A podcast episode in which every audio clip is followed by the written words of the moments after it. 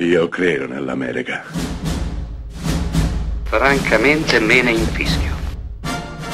Io sono tuo padre. Anna Nishimasa. Rimetta a posto la candela. Rosa bella. Sono passati dieci anni, era il 2011 quando Steven Soderbergh fece uscire al cinema Contagion.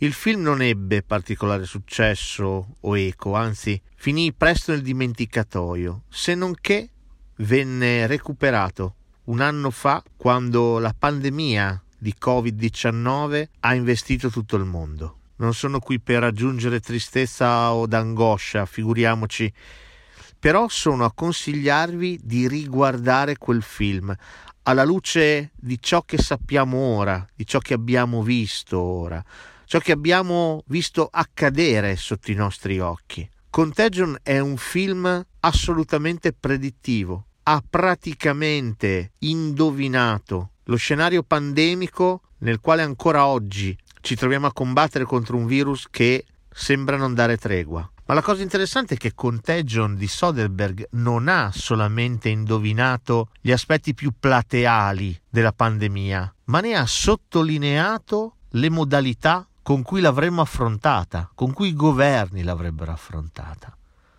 Il film è molto chiaro nel mettere in scena i dubbi, le domande, i protocolli con i quali anche i governi di tutto il mondo, prima tra tutti l'Italia, si è trovata a fare i conti.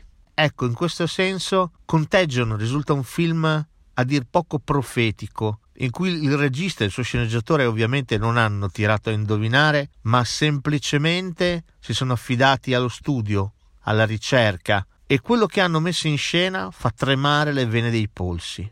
Passato più di un anno dall'inizio di questa pandemia, io vi consiglio caldamente di recuperarlo per cercare di capire lo stato dell'arte, di come l'arte riesca spesso a cogliere aspetti della vita che noi, semplici, comuni mortali non riusciamo a definire, ad afferrare.